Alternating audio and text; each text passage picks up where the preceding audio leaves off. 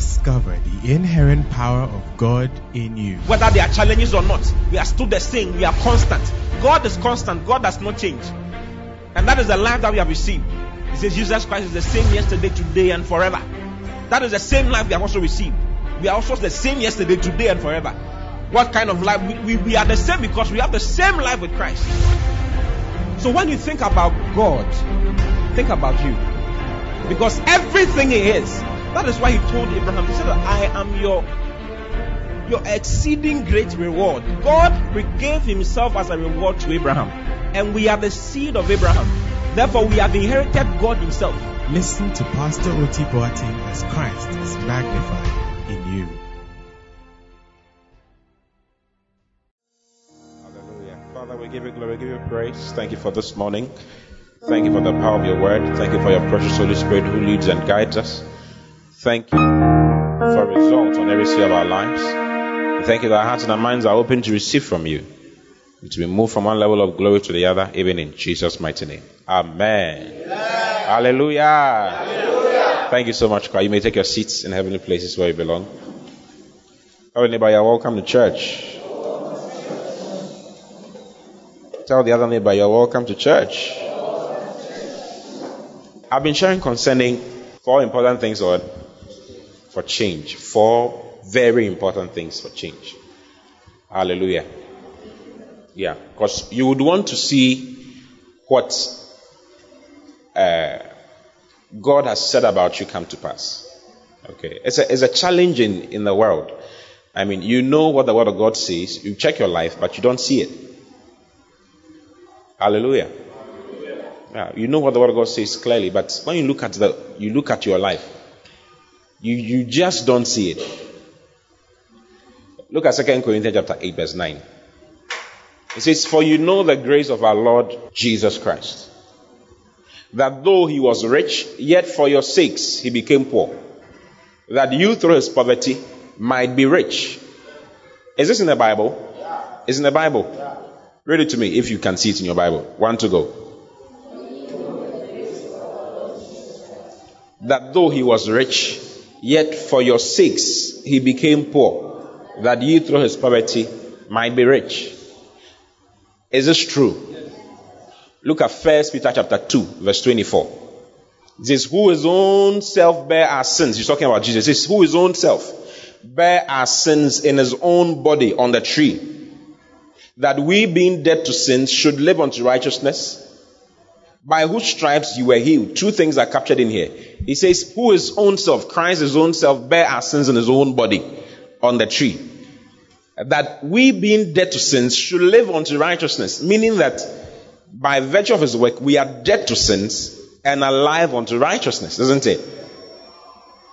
Then the next thing is this by whose stripes you were healed. He's talking about the fact that sin is no more in your life. But when you check your life, you wonder whether you're a child of God at all. Am I really a child of God? Sometimes you look at your life, am I really a child of God? Am I really born again? Did I what? Do it well. When you were becoming Baha, you ask yourself questions whether you really got born again well, whether it was you did it well. Probably you didn't say the things well, or you didn't believe well with your heart. Hallelujah. Because you check your life, you realize it's, it's not the same. The Word God says something, you check your life, it says another thing. Your circumstances are completely different. You are sinning like your head is not there. You just can't say no. Isn't it amazing? Look at Romans chapter 6. I want to show you more. Romans chapter 6, verse 10 and verse 11. For in that he died, he died unto sin once, but in that he liveth, he liveth unto God. Verse 11. Likewise, reckon ye also yourselves to be dead indeed unto sin, but alive unto God through Jesus Christ our Lord. Let not sin therefore reign in your mortal body, that you should obey it in the lust thereof. But you realize that you're obeying sin. Hey. Talk about, hey. The Bible talks about how prosperous you are, but you check your life, you realize you're swimming in poverty. Bible talks about how, how he has died and brought health to light. But you check your life. Sometimes some of the sicknesses are such that it is, it's, it's been with you for so long, it has become normal. You are very comfortable. It's normal. You don't consider it to be sickness any longer. Hallelujah. Yeah, it can get that bad. Sometimes there are, there are, there are things that are, they've been around for so long, you wonder if they will ever stop. But there's a way. If you really wanted to stop, there's a way to go about it. Hallelujah. If you really want to see change in your life, you can, you can definitely see change in your life if you want to. That sickness should not be there for, for all of your life. Failure should not, we've not been born unto failure. Okay? You've not been born to fail. Not when you've been given all that pertains to life and godliness. You see. All that pertains to life and godliness has been given to you and I. In Ephesians 1 3, he says that blessed be the God and the Father of our Lord Jesus Christ, who has blessed us with all spiritual blessings in heavenly places in Christ. Blessed be the God and Father of our Lord Jesus Christ, who has blessed us with all spiritual blessings in heavenly places in Christ. If he says he has blessed us with all spiritual blessings, that includes, you see, spiritual, the, the, the realm of the spirit is greater than the realm of the physical. The physical realm in which you live is included in the realm of the spirit. Because everything that we see came out of the spirit. Hallelujah. For instance, the chair that you are sitting on came out of the spirit. How do I know it came out of the spirit? Some years ago, it wasn't there. This particular type was not there. Someone conceived the idea. Can you tell me the, the, the, the origin of ideas? Who knows where ideas come from? Anybody? From what? From meditation. Where does meditation come from? Hallelujah. These are things that are not tangible. They cannot be quantified. Do you see? They cannot be proven in the lab. You can't prove ideas the, where ideas come from in the lab. No. There are two sources of ideas. One is from your environment, one is from within. Yeah, two sources. One is from your environment. Sometimes through what you see, ideas form. But how it is formed, we don't know the processes through which it goes for it to be formed. Okay? A spirit is like air. You cannot see it with your physical eye. You cannot quantify it. You cannot you cannot experiment on it. It beats or goes beyond science. Hallelujah. Okay? But out of ideas proceed reality. Things can come out of ideas. Tangible things that you can touch can come out of ideas. A thought can be ministered to you as an idea, and you act on it, and it produces a certain physical result. But the origin is spiritual. I always say this: the earth in which we are living now, okay, uh, is stuck up in space. If you've read a little science, you know what I'm talking about. They're stuck up in space. It's not there's nothing holding it. There's absolutely nothing holding it. And actually, where you're sitting, you see, we are, we are in Ghana. We are, we are in the center of the earth, isn't it? We are, if you look at the globe, Africa is like this. It is not flat. Some time ago, there was great argument concerning whether the earth was flat or spherical. The guy who said the earth was spherical was killed. Because it was heresy for him to say that. He was killed. Can you imagine? Today we know that it is spherical. Hallelujah. Because they couldn't, nobody could understand why it is spherical and nobody's falling off the earth. Why aren't we falling off? Hallelujah. Why aren't we falling off? You should be falling off by now. What is keeping you seated? What is keeping you seated? Gravity. Who has seen gravity? You met gravity some years ago. You spoke to gravity some years ago. Who met gravity some time ago? Anybody? they decided to call it gravity. I don't know how God calls it. God calls Jesus, isn't it? He holds everything together. That's what the Bible says. He holds everything together. For by him all things consist and persist and exist. yeah, he holdeth all things by the word of his power. Brothers and sisters, there are things that go beyond your physical eye. You know it. I mean, you know it. Is it true? No matter how brilliant you are, you cannot tell what's going on in your, your friend's head right now. You can't. No matter how smart you are in the world, you cannot tell what I'm thinking. No machine can, can, can get it. Thoughts cannot be located. If only we could locate it, it would have, it would have been an, amazing thing. Yeah, if only we could locate where thoughts were. Husbands would be looking for what their wives are thinking and wives will be looking for what their husbands are thinking. Hey. You cannot look at these are spiritual things, and out of those places, out of the realm of the spirit, proceeds the, the physical. So when he says he has blessed with all spiritual blessings in heavenly places in Christ, what he's saying is that there's nothing that is required for your life that has not been given. He's provided every single thing. God comes from the point of provision. He's provided everything. Everything that you would ever need in your life has been provided. It's an amazing fact. Everything that you would ever need. Can you imagine? Everything that you would ever need for your life has been provided. Yeah. Second Peter chapter 1, verse 3. Look at Second Peter 1, 3. Let's read from verse 2 so that it makes more sense. Okay? It says, Grace and peace be multiplied unto you through the knowledge of God and of the of Jesus our Lord. Verse 3. According as his divine power, according as the divine power of God has given unto us all things that pertain unto life and godliness according as his divine power has given unto us all things that pertain unto life and godliness through the knowledge of him that has called us to glory and he says he has called us what? Glory and to virtue. Glory is a glory is success personified. Glory means resplendence splendor.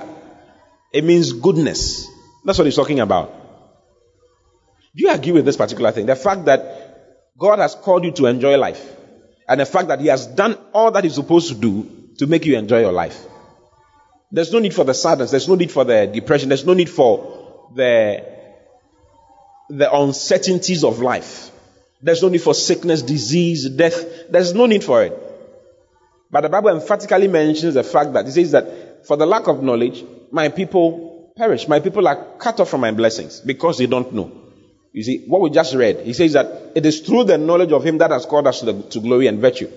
Through the knowledge of him. If you don't know, you will not experience the glory, you will not experience the virtue. Bible says that through knowledge shall the just be delivered. Delivered from trouble into goodness, from trouble into glory, from gl- trouble into doing very well. True knowledge. True knowledge shall my righteous ones, the word just means righteous, a righteous one. True, through knowledge shall the righteous ones be delivered from the challenges that they are having into the glory of God. Hallelujah. So you have to know the word of God. That is why the very first thing I mentioned was knowledge of God's word. You need to know what has been done for you. If you don't know what has been done for you, you will not, if you don't know you have money. You know, there was a woman who um, was a servant for a certain rich man. She served the man for a very long time, for practically all her life. Okay? She was, she was above 50 when the man died. And when the man died, she willed everything to the woman and gave everything to her. But the woman didn't understand what the will meant. So she framed it and put it in her hall. And she was hungry. The man was very rich. This is a true story. It's not, it's not a fault. It's actually a very true story. It happened in this world. Somewhere in the UK. She had framed, framed the certificate and it was in her room. Like, this is what the man left her. She's so happy. So happy that, oh, the man was so good. He, he left me this. She didn't know what was in there. She didn't know what that thing meant. Until so someone came in and came to show her that, listen, this is, this, this means you have access to every single thing that the man had. Then her life was turned around. She didn't know. If you don't know, you will not enjoy. They say knowledge is power. Have you heard knowledge is power before? Knowledge gives you power. What is the difference between a university graduate and a, a, a, a GSS leaver or someone who didn't go to school? What is the difference between someone who went to, let's say, the one who went to GSS and the one who didn't step in school at all, didn't go to school at all? What is the difference between the two of them? Knowledge. The knowledge is able to refine the person. You see, without knowledge, you don't even know that pawns, you don't, you don't even know how to even put your pawns on. Have you ever seen someone who's not going to school putting pawns on? Like doing it on their own on her own. She just, you see, there's a picture I saw. I got so scared. The woman's body was so black, her face was so white. Coke, Fanta face, Coca Cola body. Can you imagine? Yeah, she just did some wild makeup because she doesn't know how to get things done. Knowledge, knowledge is so powerful. It can change everything about you. It can change the way you walk. It can change the way you talk. It does. That's what it does. Hallelujah. Yeah. Praise the Lord. Knowledge is power. It changes a lot. By the mere, you know, knowing of something, your life becomes different. You, you begin to live differently. Then the next thing about, the next thing you need to do to get your, your, your, your, to be, to be on, on the journey to change, to having real change, experiencing what God has said in your life, is to believe what you say you know now. Because knowledge and belief, there are a lot of things you learn in school, but you don't believe. Is it true? You don't believe it. It's not part of your life. Garbage in, garbage out. You don't chew past poor, forget, isn't it? These are things you've forgotten about. If I ask you some questions concerning what you learned in school, you'll be surprised that you will not be able to give me any answer. Mass. If I say ax squared plus bx plus c is equal to 12, find x. It will be difficult for you, isn't it? Or 2x squared plus 5x plus 8 is equal to 1. Find x. Or if I say dx dy, the differentiate x squared plus x plus 1. What will you do? I mean, you learn, these are things you studied and passed your exams on, but you sure don't believe it because you didn't do anything with it. You don't even remember it.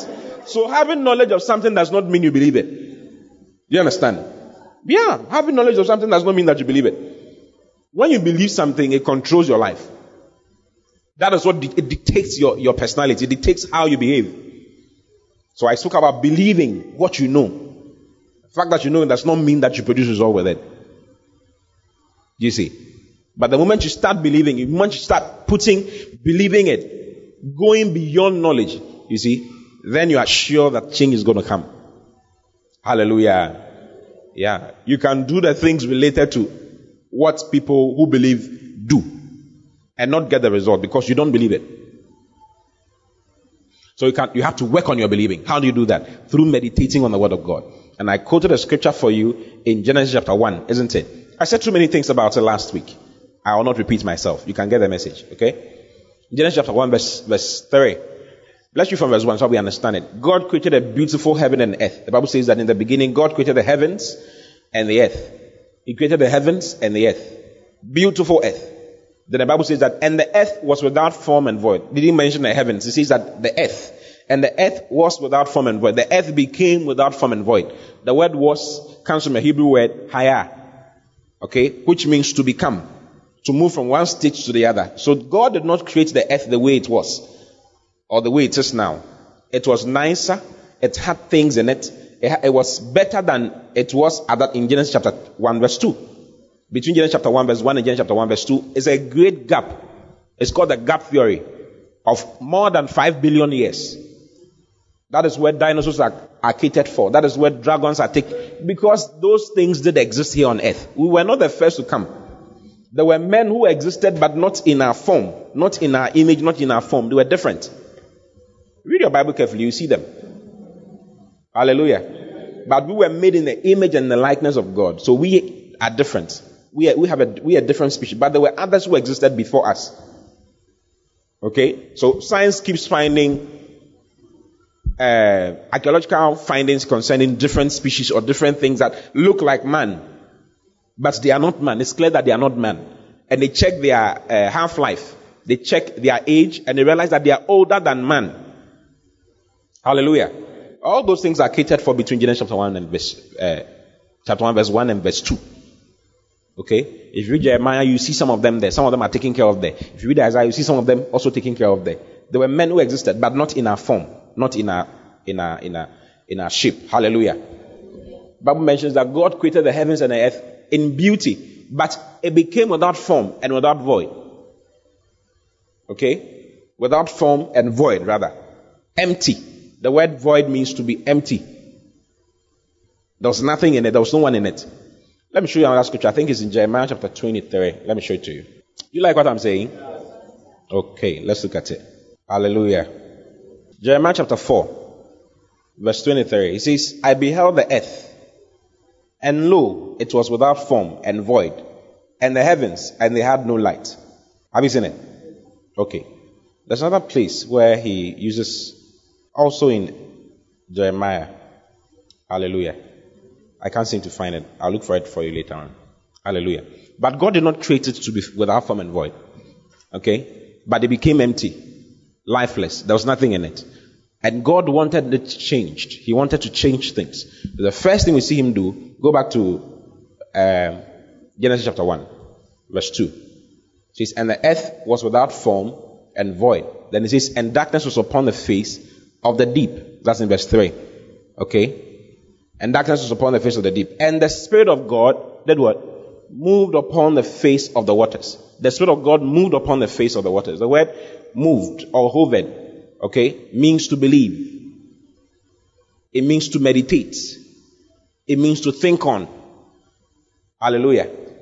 So the Spirit of God, God wanted change, and the first thing He did was to hover upon the problem, was to brood upon the problem. What, why was He doing that? To, to work on His believing. God was meditating on what He wanted to see. Okay? And when His believing had formed, then He made a declaration. The Bible says, and God said, Let there be light. And the light came. The light did come. It showed. Now, you people people say all kinds of things. Oh, um, probably the, the the earth was formed through an explosion somewhere. Who caused the explosion? The earth, I mean, so many things have people have said so many things. Okay, over the years concerning how the earth was made and how the earth was formed. But it doesn't make sense why you think that there's no personality behind this particular thing that we call earth and heaven and all the things that are inside. Who puts the laws in there? Who told the sea to shut up and stay where it is? You see how the, if you've ever been to the seashore before, you'll be surprised how mighty the waves are. They'll rise, rise, rise, rise, rise, rise. They'll just get to that place and then hit that line and go back. Who spoke to it to stay there? Who spoke to it to stay there? We know about viscosity. Why am I talking about science today? I don't remember the last time I mentioned viscosity in my life. You know about viscosity? What is viscosity? The force that exists in liquids, isn't it? Uh, to get it to, for it to be fast or slow. Is it true? Honey and water, which one is more viscous? Honey is more viscous, isn't it? Meaning that it flows at a very slow pace. Water is not viscous, it just flows. If you pour water here, even if it's not a, a, a, on a slope, it will still move to a point, isn't it? It is, it is, it can just flow. Hallelujah. The sea is not honey. The sea is water. Meaning that they should flow without any bounds. Especially one with such force. Waves coming in and coming in and coming in. It shouldn't, it doesn't make, scientifically speaking, it doesn't make sense why it's still there. It should have come on the earth a long time ago. And the earth is round too. It gives it more ability to even it's the slope is the slopiness is more. Hey, can you look at some, something like that and still say that there's nobody behind these things? Like, oh, I don't know, the sea is just there, brother. There's a personality behind it. Hallelujah. What do you think about what I'm saying? Which phone came into existence on its own? The iPhone just came. And it just came. Any, anything like that? Your Samsung just existed. It just came. Your hairstyle just came. When you woke up, you did this. And all your hairstyle just came. Anything like that. Your cornrow was, you sat down for a long time for someone to design your hair. Oh, yes. Even if it was touche, someone did something about it. And when you wore it, you, you, you did, you did some things to it to get it in place. So why do you think that there's nobody behind something as complex as the things we see around? Why do you think there's nobody behind it? Why do you look at your eyes? Nobody can create your eyes. The megapixel of your eye is like it's around 300 megapixel. Nobody has been able to create anything around that. That I mean, the, the, the things your eyes can capture in a. You see, we have two eyes, but we have one vision. We have binocular vision. Who? How did it? How does it? How does it work?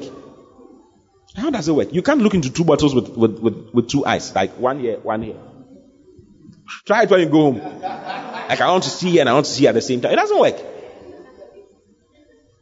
And even though it's just here, it is connected in a complicated way to the brain. And if something small, you see, you are comfortable right now because everything in your system is working.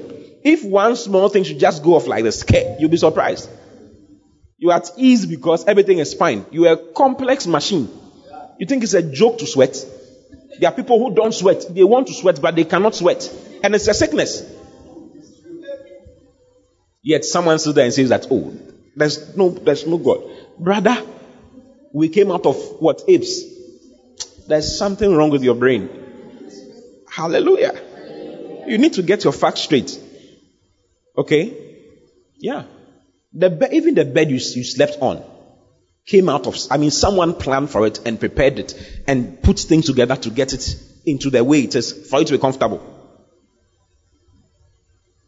So why do you think that every other thing is not, it just came into existence by, why don't you, when you go home, just throw uh, blocks, blocks onto a land, just throw block, a block, just one block like that, into, onto a land and wait for five years to see if it will come up and build, something will be built. Five what? Five bedroom house. You want a five bedroom, so you think about five bedroom. Okay. Then you throw one block onto the land and it starts growing. Is there anything like that? No. Even if you want, I mean, if, if someone wants to grow plantain on a, on a piece of land, he doesn't just sit there, look at it, and a plantain comes. Is it true? If you do that, you have only weeds. I don't know how you're going to eat the weeds. You have to plan for it. You have to do something, and you, someone must be responsible for it before it can go. Everything we see around us came out of God.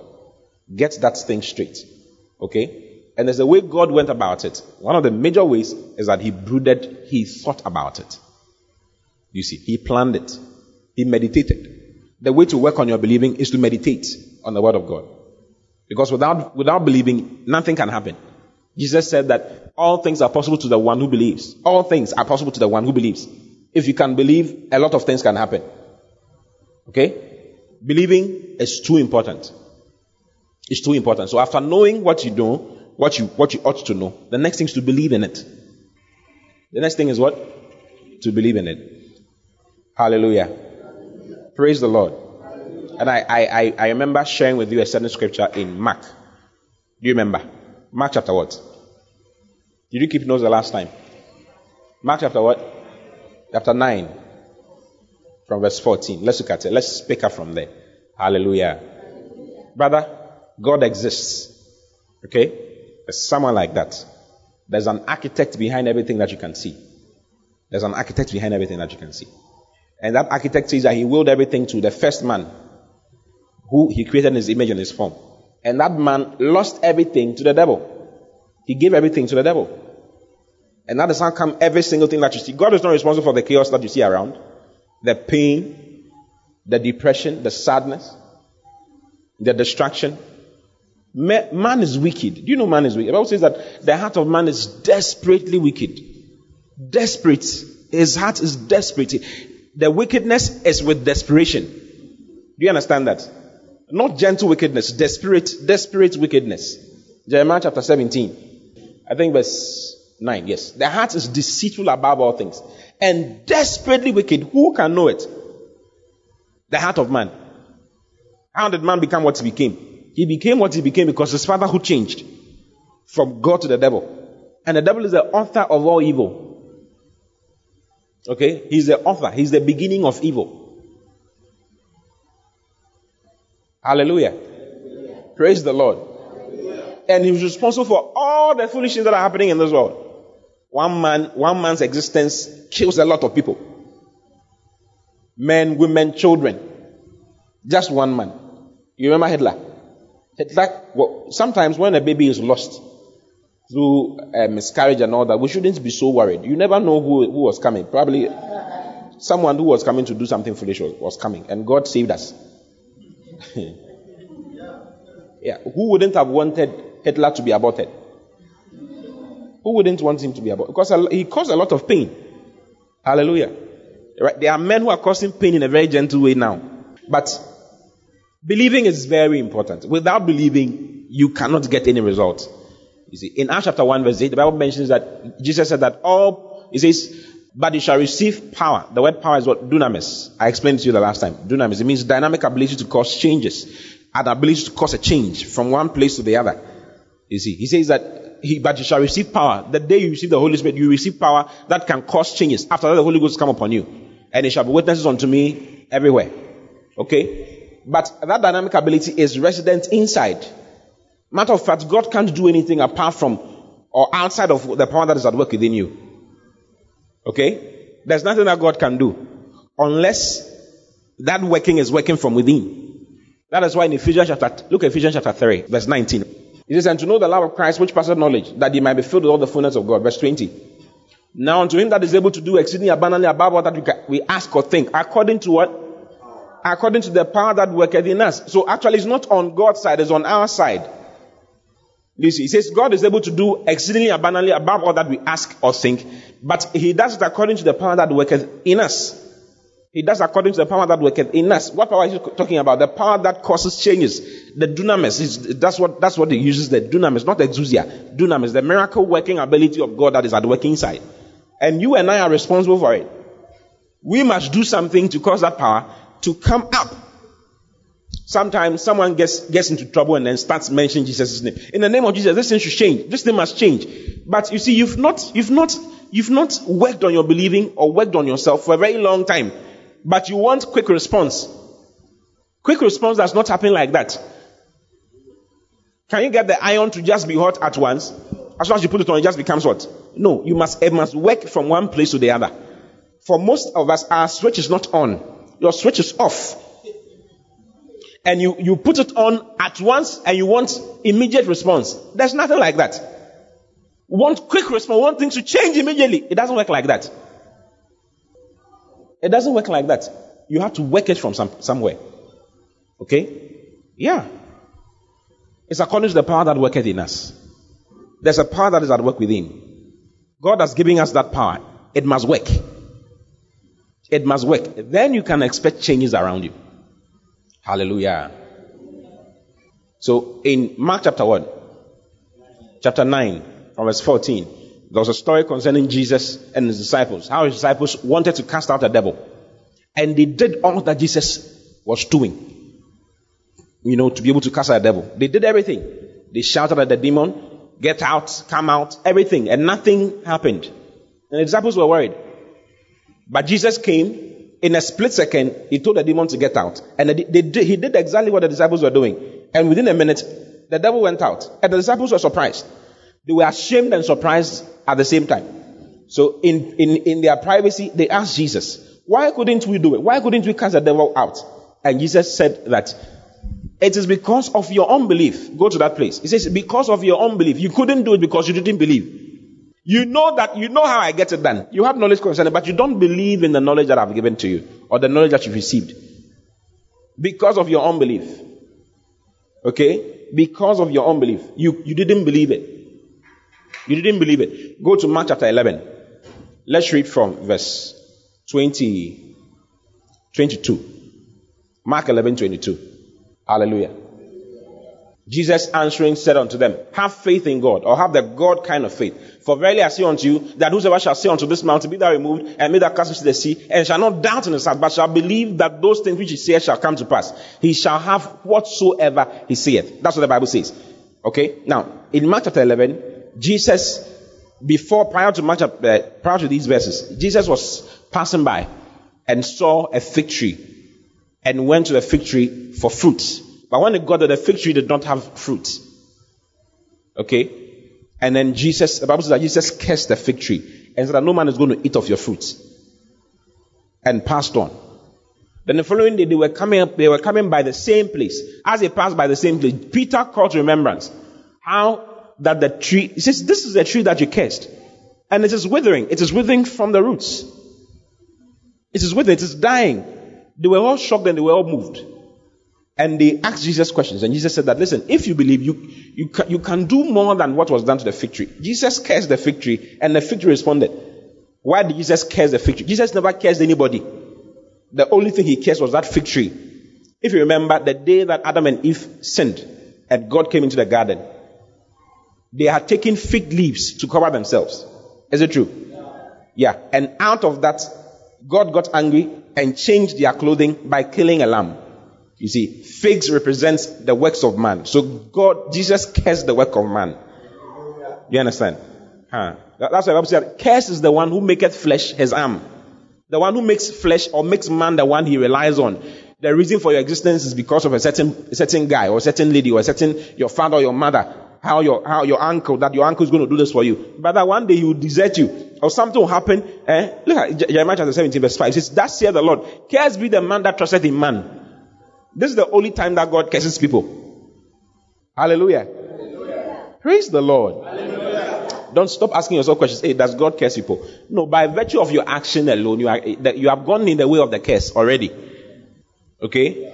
God placed curses and placed blessings. He stood on one, uh, Moses and Aaron stood on one mountain and pronounced blessings upon Israel, and stood on another, another mountain and pronounced curses upon Israel, and said that they, they didn't pronounce a curse upon Israel. They said that if you go in the right way, these are the blessings that will follow you. If you go in the wrong way, these are the curses that will follow you, because there's a curse on the ground, there's a curse on the earth. Hallelujah. Yeah, there are words have been spoken on the earth that are working on people who decide not to do it God's way. If you decide not to do it, you will look, it will look like you are prospering. And you will prosper for a very long time. Prosperity is not only, it's a principle. There's a principle for prosperity. Do you understand? If you work hard enough and do the right things, you will get your money. That one is not a problem. But as to whether God's hand is upon your life or is in your life, it's also another thing altogether. And as to whether you will die and God will be pleased with you in the end, it's also another thing altogether. Where you, where will you end up after everything? Because this is not everything. This earth is not everything. Oh. Ask yourself questions concerning where the people who are dying are going to. Where are all those people going to? Where do they go to? Kids and adults and whatever all die. Where are they going to? Wherever they are being packed must be very big. Isn't it? Yeah, because a lot of people have died. Billions of people. The number of people who have died are more than the number of people who are alive right now. A lot of people have died over the years. Hallelujah. So Jesus cursed that fig tree. And they realized that the fig tree was dying. And were amazed. How can the fig tree respond to a man? How can a tree respond to a man? Can you imagine someone says to a tree, die, and the tree dies? They were amazed. So they asked Jesus, how? How did it happen? Then Jesus said a similar thing to what he said in Mark chapter 9. Go to verse. He says, have the faith, have, this means have the faith of God. Okay, the margin reads, if you have a good Bible, the, the margin reads have the faith of God, or have the God kind of faith. Because there are different kinds of faith. There's, there's man faith. Man has faith. There's human faith. Okay? For instance, Bill Gates, uh, uh, okay, let's just, Steve Jobs is not, was not born again. As far as I know. He was not born again. But when he started his company, he had so much confidence in the company, he left school and focused on the company. Is it true? Mark Zuckerberg did the same thing. He was also not born again. I don't know about now. But he left, all those people left school. They left the system to focus on what they were doing because of something called faith. They believed in what they were doing so much, it controlled their decisions. You understand? So they left what was popular and came and focused on what was not popular. And gave all, all of their lives to it. And would say things. They, they believed it so much, things, some words proceeded out of their mouths. This thing is going to work. This is the biggest company you've ever seen the, I mean, Steve Jobs will stand to launch iPhone 4 or iPhone whatever. And you should hear the things he will say about it. I mean, how you pick the phone, it doesn't, it doesn't really look like anything. But he will sell it. It's like he's one with the product. Have you ever seen him doing that before? He's one of the products, And he will sell it. Everybody will buy. He has faith. He's employing faith, but not the God kind. The mankind. Faith always works. Faith is a universal principle. It works no matter where you are in the world. It works no matter who you are. But there are two sources of faith, or there are two authors of faith. Christ is the author of the God kind of faith. That is written in Hebrews chapter 12, verse 1. Okay, look at Hebrews chapter 12, verse 1. Hallelujah. Hallelujah. Praise the Lord. Let's read the King James. Wherefore, seeing we also are compassed about so great a cloud of, cloud of witnesses, let us lay aside every weight and the sin which does so easily beset us, and let us run the race with patience, the race that is set before us. Verse 2 looking unto, unto Jesus, the author and the finisher of our faith. When it comes to our faith, there's an author to it and there's a finisher to it. The author of our faith, the God kind of faith is Jesus. He's a source of, of our kind of faith. There are different kinds of faith. So sometimes you see someone who is not born again prospering or doing very well. His health is in shape. he doesn't need to believe in Jesus Christ to have all that happening to him because there's a universal law of faith that is working in the system. Hallelujah. Do you like what I'm saying? The guy is rich, his health is impeccable. He has good children, everything is fine. Sometimes the devil makes people comfortable like that so that they will not know what's wrong until the last day. When they die, they wake up in hell. The rich man was fine. Lazarus had troubles here on earth. But the rich man was very, very fine. Bible says that when they all died, the rich man woke up and he was in hell. He was rich, he was comfortable, everything was fine. But death came for him. The universal enemy of man came for him. And when he came for him, death is the trash, eh? it's the, it's the dustpan of hell. It gathers people into hell. He woke up in hell. Hallelujah. Yeah, so you don't need to, you don't need to do it God's way. Oh, I can promise you that. You don't need to do it God's way. It will, it will work. It doesn't always work, but it will work. At a certain point, you realize you need some spiritual backing, so you have to use something else. You have to really get into the thing into deep. You got to really get, you know, deeply into it. So you may have to get something to back you because you realize you need some kind of favor, you need some kind of influence over others. And for you, human beings are not like robots. For you to have an influence over a human being, you need the spiritual backing to be able to do that. To be able to control someone, you need that. You can control everything, but you can't control people. You can't, you can't control someone as to how the person should love you. You can't, money cannot buy love. There are things that money cannot purchase. So as you go and you realize that, Charlie, you need some of these things around.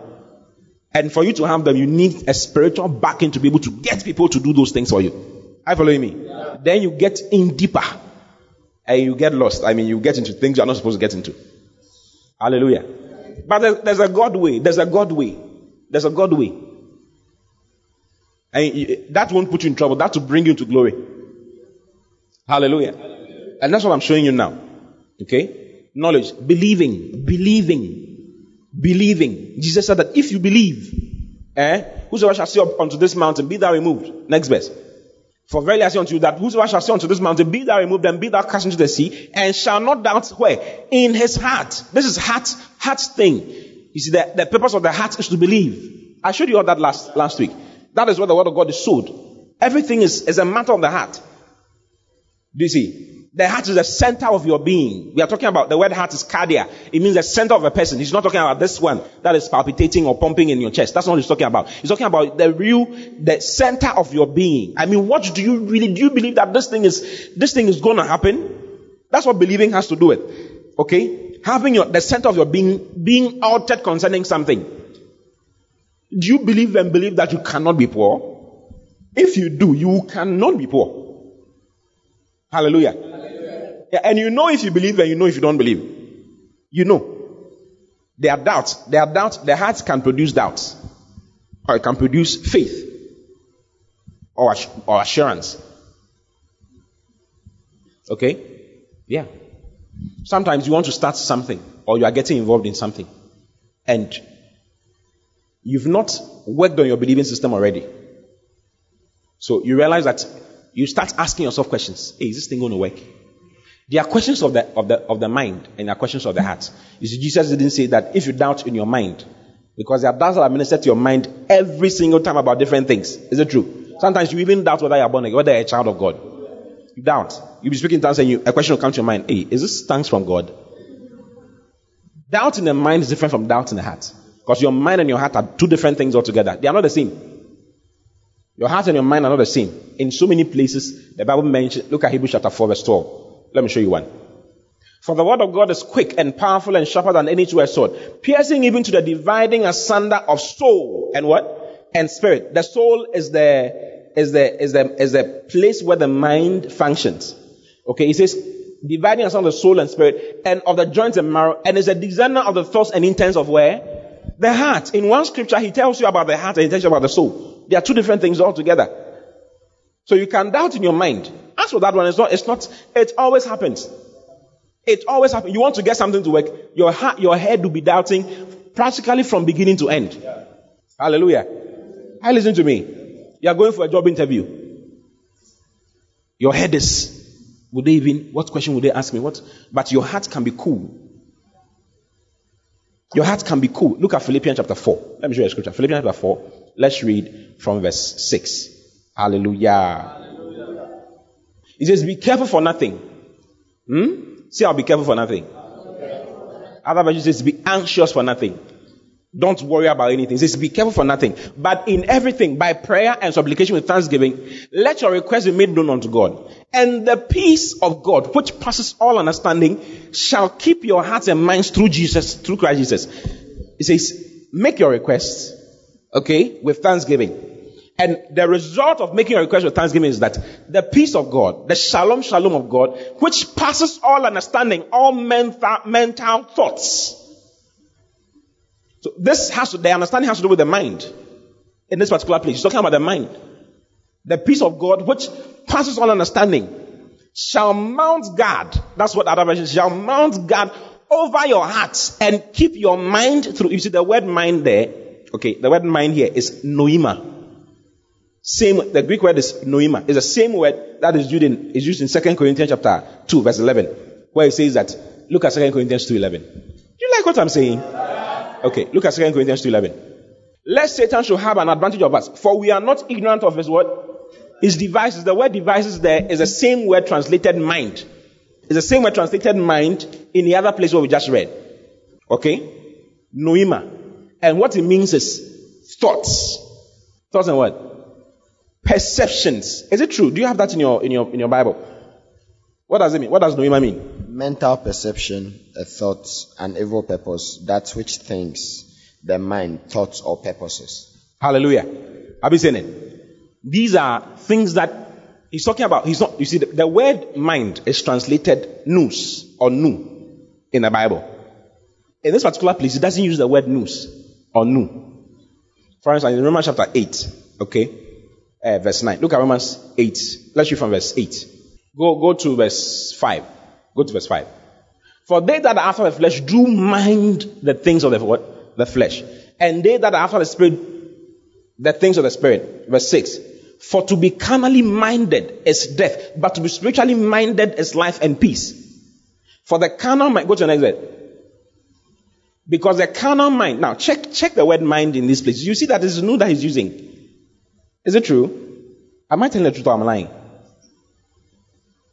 Margot, is it true?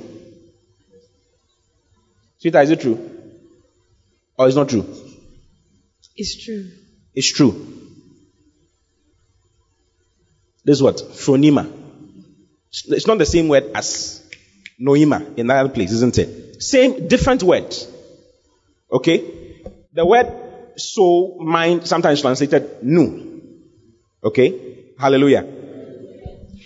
What I'm trying to let you know is that, you see, what he's talking about in that place, in, in, in Philippians chapter 4, verse 7, where it says that the peace of God that surpasses all understanding shall mount guard over your hearts and minds through Christ Jesus. Okay?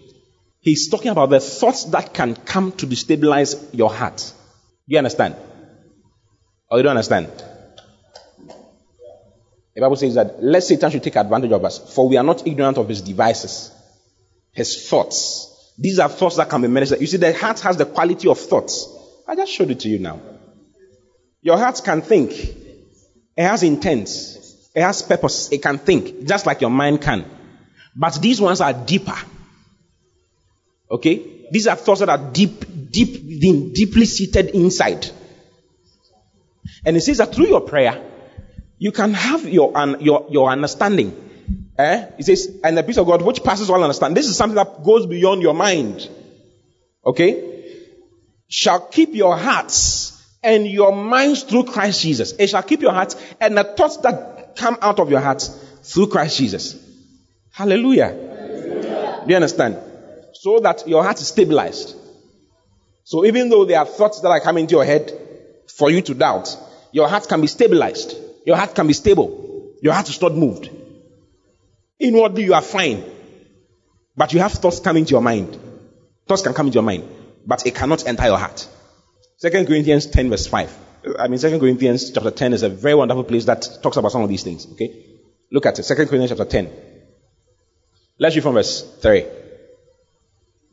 For though we walk in the flesh, we do not war after the flesh. Verse 5. For the weapon, for the weapons of our warfare are not carnal, but mighty through God to the pulling down of strongholds. Then it says, casting down imaginations and every high thing that exalted itself against the knowledge of God, and bring into captivity every thought to the obedience of Christ. Hallelujah. Look at verse 6. And having in a readiness to revenge all disobedience when your obedience is fulfilled. Go to verse 5 once again. Let's look at it. Casting down imaginations. These are things that would rise up. Okay? there are thoughts that will come. But for, for them not to have access to your heart, you can cast them out. You can, with the word, you can say, get out, and it will get out. Do you understand? And every high thing, the word thought is noema. It says, and every high thing that exalted itself against the knowledge of God, and bring into captivity every thought to the obedience of Christ. Okay, this word thought here is the same as the word I was talking about, noema, which is the mind. Hallelujah. But he's talking about the mind of the heart. Okay? So through through meditation, eh, what meditation does is to condition your heart. Okay? Meditation lines up the word of God in your heart continuously. The last time I was talking about how a bucket can be filled with water. You don't fill a bucket with water instantly. It doesn't work like that. Even if you are pouring, emptying another bucket into another bucket, one bucket into another bucket, it will take time. You have to pour it in gradually until it becomes full and overflows, isn't it? Meditation is what fills your heart, causes your heart to be filled about a particular thing. Okay? The Bible mentions out of the abundance of the heart, the mouth speaketh. It is out of the abundance, not out of half of the heart, out of the abundance of the heart. Your heart must be abundant with something, with that particular thing that you want changed. We are talking about it controlling you. These are things that this is something that must control you. You must believe in the fact that you, you walk in health. Cancer cannot attach itself to your body. Even if you have seen the cancer developing in your system, you must believe it. Nobody can pray for you about that. Someone, you, you see, the, the, the healing ministry functions like this. It's Jesus rose someone from the dead, isn't it? Lazarus was brought back from the dead, isn't it? Did he die again? He did. He died again. Didn't he die again? He died again. Okay? There are records of people losing their healing. They lose their healing. Kenneth Hagin had a sister who died at age 55 out of cancer. The first time he came was 10 years before. Kenneth Hagin prayed for her, put his faith to work, and prayed for her, and she became fine. But God was expecting her to start working on her own faith between those 10 years. When she turned 55, he came back and killed her. Why? You can lose your healing. Someone got his eyes opened and closed after six months. He was blind. His eyes opened in a meeting. He gave a testimony. But then he walked away. And with time, it closed again. Why was it like that? You must know how to retain your healing. If you don't know how to keep your healing, forget about it. You see, no demon goes away just like that. They go away. The Bible says that when you cast out the devil, it goes away, isn't it? But when it goes away, the Bible says that it goes to look, it goes into parched places, dry places, looking for a place to stay. If he doesn't find any place, he will come back to that same place. Remember, he knows your address. He will come back to that same place. I don't know, it's in the Bible. He come back to the same place. And when he comes and finds a place swept, empty, without any inhabitant, he will go back. This time around, he will not come alone. He will go and go and call seven other spirits that are more wicked than itself. And come and come and inhabit that particular place that he was inhabiting. And the Bible said the, the, the situation or the, the case of the person is worse than it was before. Why is it like that? there are things that nobody else can do for you. You must do them for yourself. You see, it's in about Matthew chapter 12, verse 45. Let's read from verse, uh, where it starts from, from verse 44 or 43. He says, When the unclean spirit is gone out of a man, he walketh through dry places, seeking rest, and findeth none. Because in most cases, he do not find any. then he said, I'll return into my house from whence I came out. And when he's come, he findeth it empty, swept, and garnished. Looking very good. Then goeth he and taketh with himself seven other spirits more wicked than himself, and they enter in and dwell there. And the last set of the man is worse than the first. Even so shall it be also unto this wicked generation. Hallelujah. Are you seeing it? So your belief, as for your believing system about different things, you have to work on it. Meditation is very important. Okay? It's very important. That is what lines up your heart. Gets your heart filled. That's what gets your heart filled. So as you are thinking, what is meditation? Meditation is to worry or to think on the word of God. Instead of worrying about the problem, worry about the word of God instead. Okay? So I check my life. My nose is to the ground. I'm really suffering. It's no money. I read my Bible. It says you are rich. I check my life. I'm, I'm really sick. There's this sickness that is destroying me. But the Bible says that I'm healed. I'm the healed of God. I check my life. I'm really sinning. There's something I just can't stop. And I know it's masked my relationship with God. You know it. It masks your relationship. You don't feel good. You, you can't even go to church because of this particular thing. But the Bible says that you are not a sinner anymore. Ah. How is it going to work? You, see, you need to get the word of God concerning that particular thing lined up in your heart. When it comes to sin, you must line in your, you must allow your heart to be filled with, with righteousness. You must allow it to be filled with the, with the consciousness of the concept of righteousness in abundance. Okay? You must think on the word and think on the word and think on the word and think on the word and think on the word about the Second Corinthians chapter 5 verse 21. What does it say? For he has made him to be sin for us who knew no sin, so that we might be made the righteousness of God in Christ Jesus. I am the righteousness of God in Christ. Now, so what do you do? You pick this particular scripture.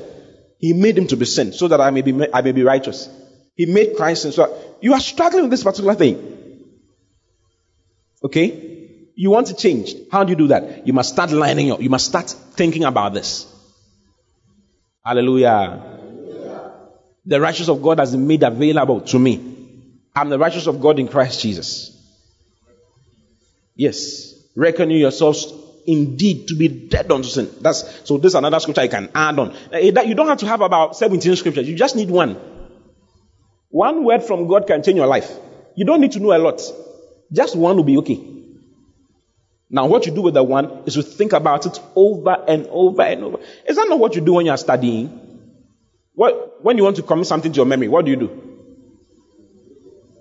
You read it over and over and over and so why do you want it to be different when it comes to the word of God? Why? Ask your neighbor why. Why do you want some magic to happen when it comes to God? Ask him why do you want some magic to happen when it comes to God? God is not a magician. It's not God is not a magician, no.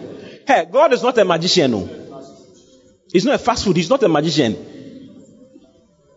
And if you've noticed, magicians don't cause a permanent change in your life. They don't. They're just for entertainment. So if you want magic, God is not a magician. He doesn't do entertainment. If you want real changes, you have to do it the way God wants it. Okay? There are principles. You, I've told you, you go to a university, they have, they have rules laid down.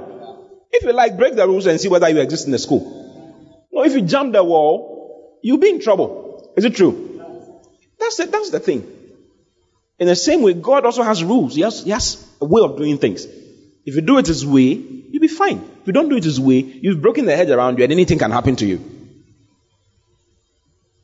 So you must lay it, you, you, let it enter deeply into your spirit, deeply into your heart through meditation. Then you are working on your believing. People, you see, people have given birth without wombs. They don't have wombs. It is clear that they don't have wombs, but they gave birth. Where did the baby sleep? Where did the baby sleep? Because they, they, they, they thought about it over and over and over and over again. I can have a child. Adam and Eve did not sleep in any womb, but they came into existence. Adam and Eve did not sleep in any womb. Which womb did they, whose womb did they sleep in? They didn't sleep in any womb, but they came into existence. I can also have my child without a womb. Then they start thinking, this is the word of God. I just communicated the word of God. Now the word of God does not, so eh, I'm not talking about getting it verbatim. Uh-huh. Like uh, uh, written in the Bible. If you don't, if you want to give birth without womb, think about this. There's nothing like that in the Bible. Have you seen it? If you want to quit smoking, there's nothing like that. For prosperity, do this. There's nothing like that. You say, what God is revelation. It's life. So the God can bring it to you. Think about this particular thing. The longer you think about it, the more it takes your, your life. You'll be surprised that your life will be changing gradually. The change that God promises or God brings is not instant. Always. It's not always instant. Hallelujah. Hallelujah. Even when it is instant, you need your faith to keep it. Without faith, it's impossible to please God. Okay? In 2 Corinthians chapter, chapter, chapter 3, verse 18, he says that we are with an open face, beholding in a glass the glory of the Lord, are changed. Hmm? But we are with open face, beholding as in a glass. The word glass is mirror. The word mirror there is the word of God. He's talking about the word of God. He says, But we are with open face, beholding as in a glass the glory of the Lord. As you look into the word of God, he says, You see the glory of the Lord. Eh? In James chapter 1. Look at James chapter 1. Let's do that comparison. Okay? Hallelujah. Hallelujah. You like what I'm saying to you? How many of you are learning anything? Can you imagine you are responsible for your success? Have you ever thought about it? You are responsible for your success. If you are poor, stop asking God questions. Don't ask God questions when you are sick. Don't ask God questions when nothing in your life is, is working. Don't ask God questions. The only question you should be asking yourself is, what am I not doing? Because it's actually on you. I told you about the ATM and the bank thing, isn't it? Your father has given you all the money in the bank. Now it is up to you to take the money from the bank. How are you going to take the money from the bank? You have to get your ATM. You have to go in there. You do the thing. You don't, you don't, it's not God who does it. Uh, you may think I'm being hard on you. But I'm, I'm telling you the truth. You are responsible for your own life. You are where you are because of what you have been saying and what you have been thinking. Thoughts make the man. Eh? Thoughts makes the man. As a man thinketh in his heart, so is he. He didn't say, as God thinketh for the man, so is God, so is the man. As a man thinketh in his heart, so is he. You are responsible for your life. Okay. Keep your finger here. Go to Joshua chapter 1. Let's read from verse, from verse 7. Okay? Joshua 1 from verse 7. Hallelujah. Joshua 1 verse 7. Can we read it? Only be thou strong and very courageous. God is telling Joshua about what he will be doing, his work, his new job of leading Israel into the new land, the land of Canaan. And he's telling him what he ought to do. He says, only be thou strong and very courageous. Courage is required. If you are not strong, you have to be strong in your mind. Okay? Also, that will take advantage of you from your mind. His access to us is our mind, our, our flesh, and the flesh connotes the idea of the mind and the body together. That's his access to us. God cursed the devil and uh, the, the, the, devil who came in the form of the, of, of the serpent. He said that, that you shall eat dust. That shall be your food all the days of your life. And you shall crawl on dust all the days of your life. Man is made up of dust. Have you seen a man is made up of dust? Yeah. That is why he likes eating, he likes eating your flesh. You feel sexy, romantic, like, like there are, some things are just working in your system. Eh? If you don't shout at him, he will lick your skin out of your, of your body. You'll be surprised. Eh? He says, Only be thou strong and very courageous, that thou mayest observe. Why should you be strong and courageous? To observe to do according to all the things that I've said. My law, the word. Your strength and your courage must be expressed, not your shouting around. Hey, hey, hey. That's what he's talking about you being strong and courageous to see the word of God come to pass in your life. You have to see the word of God come to pass. I want to see the word of God come to pass in my life. It is not God's responsibility, it is my responsibility to make sure it happens. Of course, the Holy Spirit is inside me to help me. Whatever responsibility the Spirit of God, God gives to us, the Holy Spirit is inside to meet that responsibility. So we don't do it according to our strength, according to His strength in us. Are you listening to me at all? It says, Only be thou strong and very courageous, that thou mayest observe to do according to all the law which Moses my servant commanded thee. Turn not from it to the right hand or to the left, because you may turn to it from it away. You, he will move you out. Hallelujah. You, you, you want to see something. You want to, you want to change something. You just started putting your faith to work. And all of a sudden some thoughts start coming to you again. This thing has been with me for a very long time. Is it going to change? Is it going to change? I've struggled for, you start crying. Meanwhile, God does not respond to tears. Is it here sharing it? God does not respond to tears. He doesn't. You can cry till you die. God does not respond to tears. Can you imagine that God does not respond to tears? Hannah cried for years. You know Hannah? Who is Hannah? Samuel's mother. He, she cried for years. You know, she's the first wife of Elkanah. Okay? First wife. And Elkanah went for another woman, Peninnah. Peninnah had about five children before Hannah had a child. Do you know how many years it takes to have five children? How many years does it take to have five children? It depends on who, who we are talking about. But at least 10 years. Isn't it? If you are separating it two years, two years, two years, you need 10 years to be able to get that done. Because it's not a joke to get pregnant, get the baby to be fed to a point, and then conceive again. Even when you conceive, the, the minimum interval that can be between one child and the other is about 11 months, 11 to 12 months. And that, that, means that the baby is very small. And it's not possible. So normally the, the, the cycle is around one and a half years. One year, if you've checked, the difference between you and your younger brother could be two years. Or one year and about 10 months. Or one and six months. Yeah, so multiply by five. She was crying every year. Read that story. Every year she was crying. And she was in pain because Peninnah didn't make it easy for her. She was always mocking her. Barren woman. Calling her so many names. So many names. And she was crying all the time. And her husband was comforting her all the time. The husband said, Am I not better than 10,000 children to you? Anna said, Yeah, you are powerful, but I need my child. the only time that thing changed, the only time it changed, was when she came in desperation to God knelt down and out of her, out of the abundance of her heart. I wish you could read it. Let's look at it. First Samuel. First Samuel chapter 2. No, chapter 1. Brother, you can cry as much as you want. Eh? Sister, you can cry till you die. Oh, yeah. The world is full of people who are crying. Crying to God. But it's, wrong, it's the wrong code for God. It's the wrong code. Is it not sad? There was a day Jesus was walking through the streets of Jerusalem, streets of Galilee, rather. And there were three blind men following him, crying on top of their voice, following him, weeping.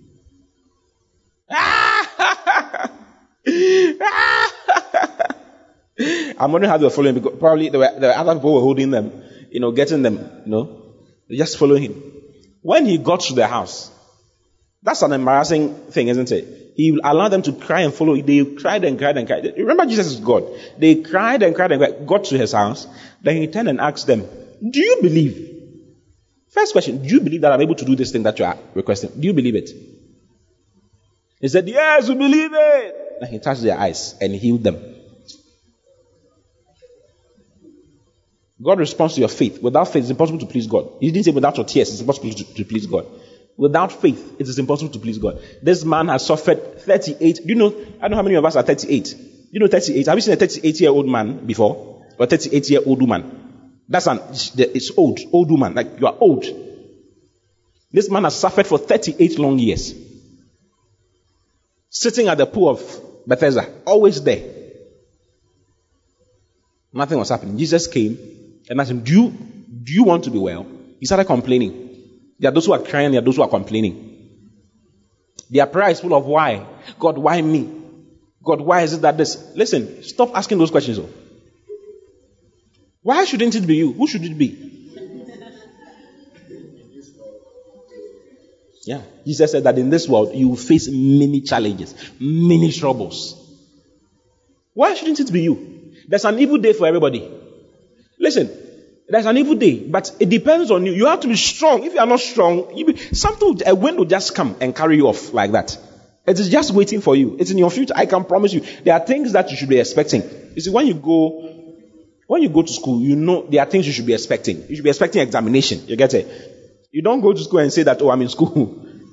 All those first years who came smiling, smiling at everybody with their notebook in their, you know, they wanted to hold it in a certain way. The ladies will hold it like this, isn't it?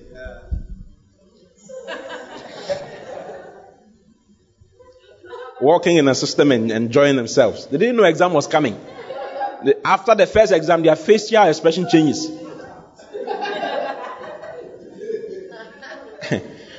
I remember one of our classmates, uh, Mr. Martin will know him, know her. When we came to first year, we we're all fooling around, you know. We we're all fooling around. And we went to write our first semester examination.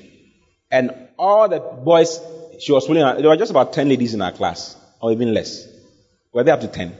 12 in our class. So most, there's 12 ladies with about 70 boys. So we're just, we're just fooling around. She come to car to be fooling around. Hey, so you know that when she goes back, we will learn. After the exam, she, we we're all going to check her results, but she had gone earlier to go and check. When she went and saw the results, all of us were either second class upper or first class. And she had a lower. 50, about 51 or 2. And she was coming back. So she had gone to check and she was returning. Very angry. Coming like that. Then we met her. When we met her, hey, Charlie, what's up? Charlie, leave me, leave me, leave me alone. Leave me alone. Look at you people. Leave me alone. You'll be learning and you not call me out. she got so angry. Yeah, her facial expression changed. Everything changed. Hallelujah. There are things. Maybe you struck with conception. All the foolish boys will be giving birth. All the ladies who committed the 17 abortions, they'll be giving, they'll marry and give birth. You didn't do any of those things. You marry and the child is not coming. What are you going to do? Are you going to ask God why?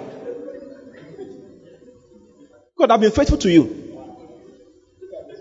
Look at it. Oh, you'll be surprised. You'll be start comparing. You'll start seeing, ah, I know her. I know the things she has done. God, what is the meaning of all this? Yours, yours, hey. Like God is not fair. It's not God's fault. That's the world in which you are. The world is not fair. We are not living in a fair world. You say, all the money has gone to someone who is not correct. All the money, all the dollars have gone to someone who is not correct. You have a good heart. You're a wonderful person. But you are so poor, you don't deserve the P-O-R. Po. You are po. P-O. Even the O-R is just too expensive. You can't have it. Hey. What are you, you must, what am I going to do about it? That's what, what am I, what can be done? I'm showing you, I'm, I'm just showing you. What can I do? This is what, First Samuel 1 8. Then said Elkanah her husband to her, Hannah, why weepest thou? And why eatest thou not? And why is thy heart grieved? Am not, am not I better to thee than ten sons? He said ten, ten sons. Go to the next verse. So Anna rose up after they had eaten in Shiloh, and after they had drunk. Now Eli the priest sat upon a seat by a post of the temple. Go to the place where she was crying. She was crying a lot. Go, let's read from verse 1. 10. Yeah, and she was in bitterness of soul and prayed unto the Lord and wept sore. This, this one, this one is good because this is when her, her challenge stopped. She was in bitterness. Her bitterness drove her to talk to God, to pray to God. Okay? Yeah. And then she vowed a vow. You see, and she vowed a vow and said, Oh Lord of hosts, if thou will indeed look on the affliction of thine handmaid and remember me and not forget thine handmaid, but will give unto thine handmaid a man child, then I will give him unto the Lord all the days of his life, and there shall no razor come upon his head. He said, I'll donate my son to you as a gift. Give me one and I'll give him to you. She started talking in faith. You get it? Yeah. You can cry till you die. Nothing will change. Hey. Is what I'm saying true? It's true, true. It doesn't though. It doesn't respond to tears. You respond to the word of God. You fill yourself with it. Okay? So he told Joshua, be strong and courageous. Be strong and very courageous. Only be thou strong and very courageous, that thou mayest observe to do, so that you observe to do every single thing that is inside. Not move from the left or to the right. Go to the next verse. Verse 8. This book of the Lord shall not depart out of your mouth, but thou shalt meditate therein day and night. Do you understand what it means to meditate on something day and night? In Jewish custom, day represent day starts from 6 a.m. right to 6 p.m. and night starts from no day starts from you've forgotten. But basically, when they say day, and they say night. What they're saying is the whole period, 24 hours. They're not talking about, you see, to us, day is like morning, like between morning until we have midday, maybe till four day. Then night is to the time you sleep. You get it? Or is, am I not telling the truth? Yeah. But to them, it's, it's 24 hours, 12 hours, 12 hours. Okay? What he's saying is that even when you are sleeping, even when you are sleeping, have dreams along this line. Have dreams of my word. You know your dreams are dictated by your activities. You know your dreams are dictated by your activities. And the kind of dreams you are dreaming is because of what you are what you are participating yourself in. Someone says, I, I dreamt I was eating. You ate plenty during the day. That's why you, you slept and had, had, that dream. Most of the dreams, the Bible says that the dreams are caused by us. Ecclesiastes chapter 11. In the multitude of business, a dream cometh. You can look for it and put it there. Are, in a multitude of business, a dream cometh. So what is your what is the multitude of your business? What are you doing during the day? Do you get it? If you are watching movie series, you are not serious yet. You are not yet serious. Oh, brother. You want life to be good and you're watching movies throughout. There's one in Matthew 120. Joseph's dream. Okay. Matthew 120. Go to Matthew 120 and then you come back to Ecclesiastes. Look for the one in Ecclesiastes. Ecclesiastes 5 3. Okay. But while he taught on these things, this, this, is, this is Joseph, isn't it? Joseph was thinking about Mary and how he would divorce or leave Mary. But while he taught on these things, behold, the angel of the Lord appeared unto him in a dream, saying, Joseph, thou son of David, fear not, take unto thee Mary thy wife, for that which you understand? His, his thoughts led him into the dream. And God showed himself in his dream. So, what are your thoughts during the day? Hmm? Your whole being is required, though. Everything concerning is required. You want real change? Everything concerning is required, not some portions. Everything concerning is required. Hallelujah. I found the one in Ecclesiastes. Ecclesiastes 5, verse 3. What does it say? For a dream cometh through the multitude of business, and a fool's voice is known by multitude of words. Hmm? Have you seen it? So he, he's talking about your whole being being consumed by by this thing that you want to get. That's that's working on your believing. Okay? Deuteronomy 11 from verse 8, 18. Deuteronomy 11, 18. If you can turn there to be good, let's look at it. Deuteronomy 11, 18. What does it say? Therefore shall you lay these words, these my words in your heart and in your soul, and bind them for a sign upon thy hand, that you may be, that they may be as frontlets before your eyes. And ye shall teach them your children, speaking of them when thou sittest in thine house, and when thou walkest by the way, when thou liest down, and when thou risest up, and thou shalt write them upon the doorpost in thy house and upon thy gates, that the days that, that your days may be multiplied, and the days of your children in the land which the Lord sware unto your fathers to give them, and the days of as the days of heaven upon the earth. Did you hear that? This is one of the scriptures I was actually going to quote for you. It's good you brought it up. Go back, go back there to verse 18. Let's look at. Let's examine it very well. Okay? Yeah, so that you can correct some things in your life. Okay? You can't do it this way and get this kind of, this kind of results. It doesn't, it doesn't work. It says, therefore shall you lay up these words in your heart. Lay them up in your heart. That's what I was talking about. You know, filling your heart with it. You must lay it. It is precept upon precept, line upon line. It must be laid in your heart like you lay blocks. Out of the abundance of the heart, the, mouth speaketh. Okay? He says, until the clouds be full of rain, they will not empty, empty themselves. Unless the cloud is, the, if the cloud be full of rain, they will empty themselves. Yeah. He says, lay, lay them up, lay these words up in your heart and in your soul. Let it affect your mind and bind them for a sign upon your hand. Keep looking at them. What do you, when you pick your phone, what do you look at? Facebook. And you want, you, you see, I'm talking about you, you, you want definite change, like you want something to happen in your life. You must be consumed with it. Bind them upon your hand. That they may be, they may be as frontlets between your eyes. Eh? They had, it could be between their eyes. And then they'll be looking at it. Look at it all the time. Okay? Continue. Verse 19. And you shall teach them your children, speaking of them when thou sittest in thine house, and when thou walkest by the way, and when thou liest down, and when thou risest up, every time. And thou shalt write them upon the doorposts of thine house. and upon thy gates. Brother, you can't do it halfway. You must get it inside. Lay them up. Lay them up. It's called brooding, hovering on the word. Brooding, hovering on the word. This thing must change. This thing must become different. I want this thing to change. I want it to change. And as you do that, your heart, before you realize it will escape from your mouth. It will just escape from your mouth. Bible says, and God said, let there be light. And God said, let there be light. It says, if you go to Mark 11, 23. If you see unto this mountain, be thou removed and be thou cast into the sea. Okay? And you shall believe in what you say you are saying. You shall have everything. It says, For verily I say unto you that thou, that whatsoever, sh- whosoever shall say unto this mountain, this mountain, see, a mountain can be anything. Any trouble, any challenge, things that have served as limitations. You, you see, you know your own family. Nobody has ever had one million dollars in your family before. I mean, be honest with yourself. It is possible that practically everybody here has not had one million dollars in their family before. It's very, very possible. Is one million dollars reserved for a certain kind of people? Is it reserved for a certain? Is, that, is it written on people's faces? You can have one million. You cannot have. You have one. You can. Is that what is written on people's faces? Did God say uh, the money is for some people?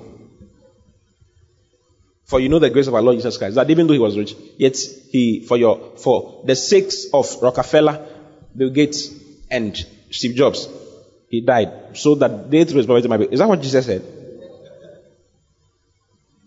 So why not you? Why can't you have it? Or you've never thought about it? If you've never thought about it, I'm telling you today. Think about getting a million dollars. If for nothing to sponsor the gospel, stop thinking about one car. One for my wife, one for my myself, and one for my firstborn, and the other one for my secondborn. Selfishness. That's selfishness, isn't it? You must dream big. The word works. Oh. The word works.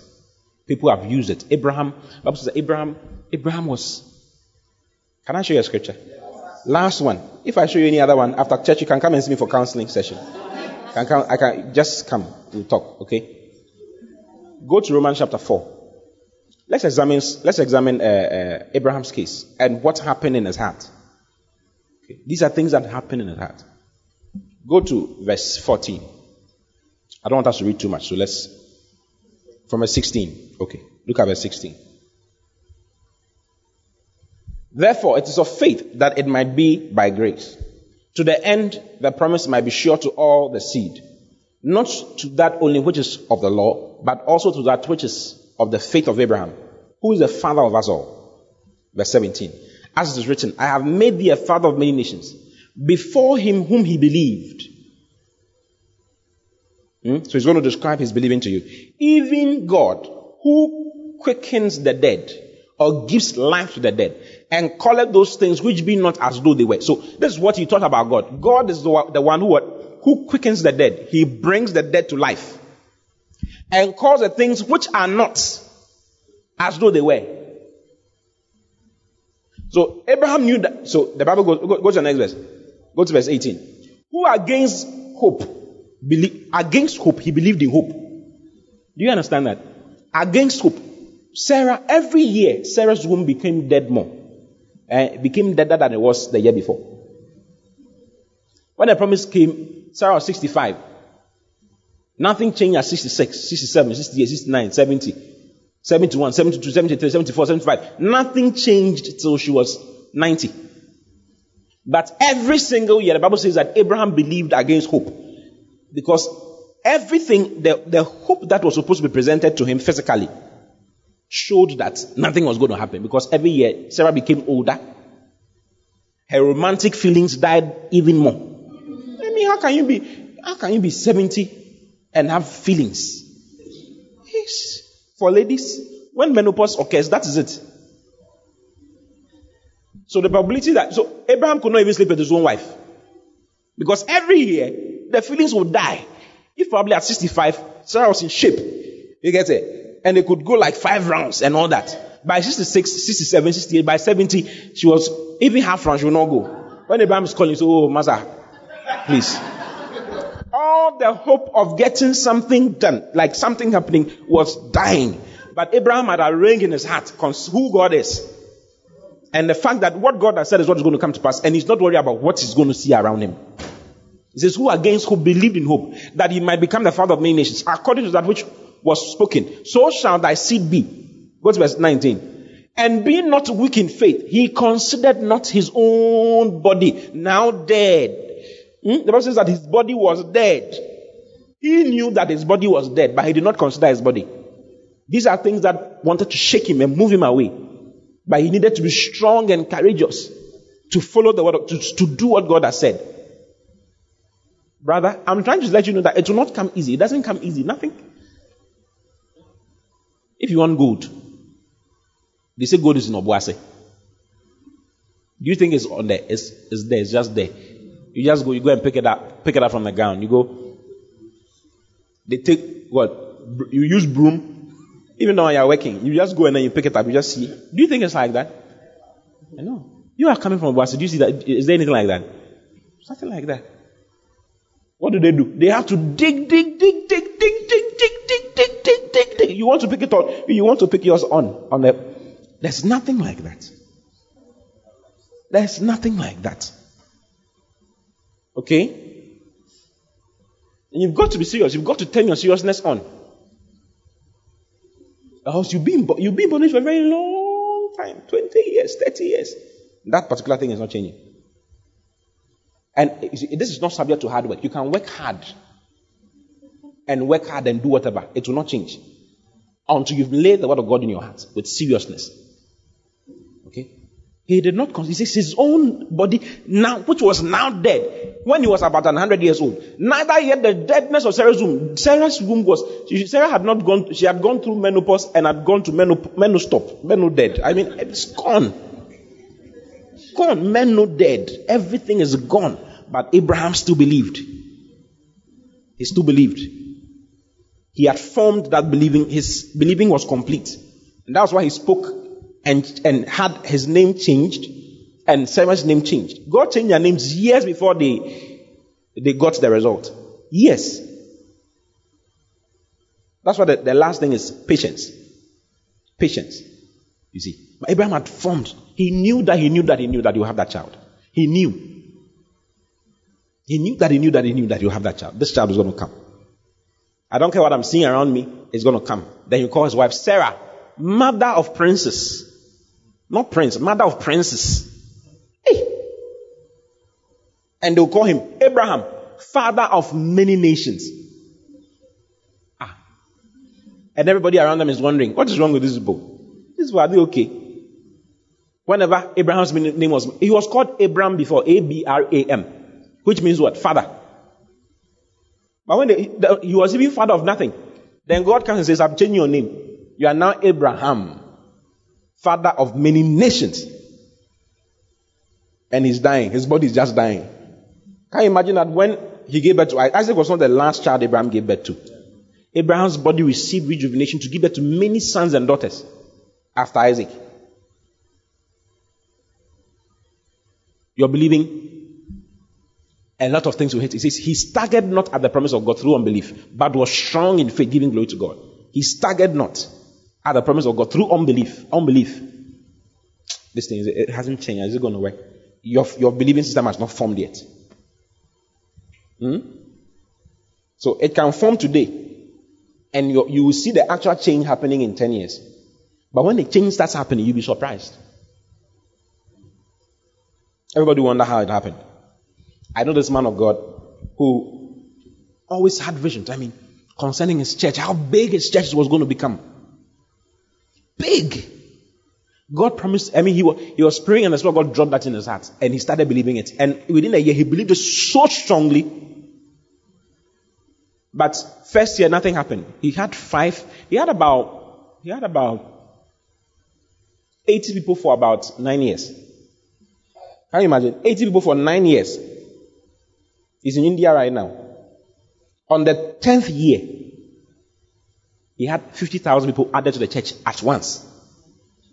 At once. 11th year, another 50,000 at once. Right now, there are 180,000 people sitting in one auditorium in India. He has the largest auditorium in the whole of the world. Yeah.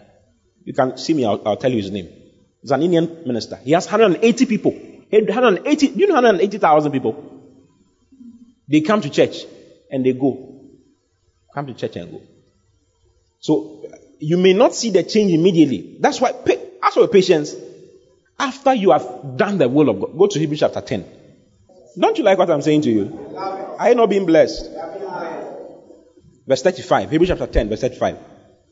Cast not away therefore your, your confidence, which has great recompense of reward. For ye have need of patience, that after ye have done the will of God, ye might receive the promise. After you have done the will of God. What's the will of God? Believe. Jesus was asked. He says, How can we? What is the will of? God? He says, Believe. Believe in the one whom he has sent. Believe. Yeah. What shall we do that we might the works of God? Believe. This is the work of God, that you might believe the one whom he has sent. Hallelujah. So that he might receive the promise. So you form your, your, your belief intact.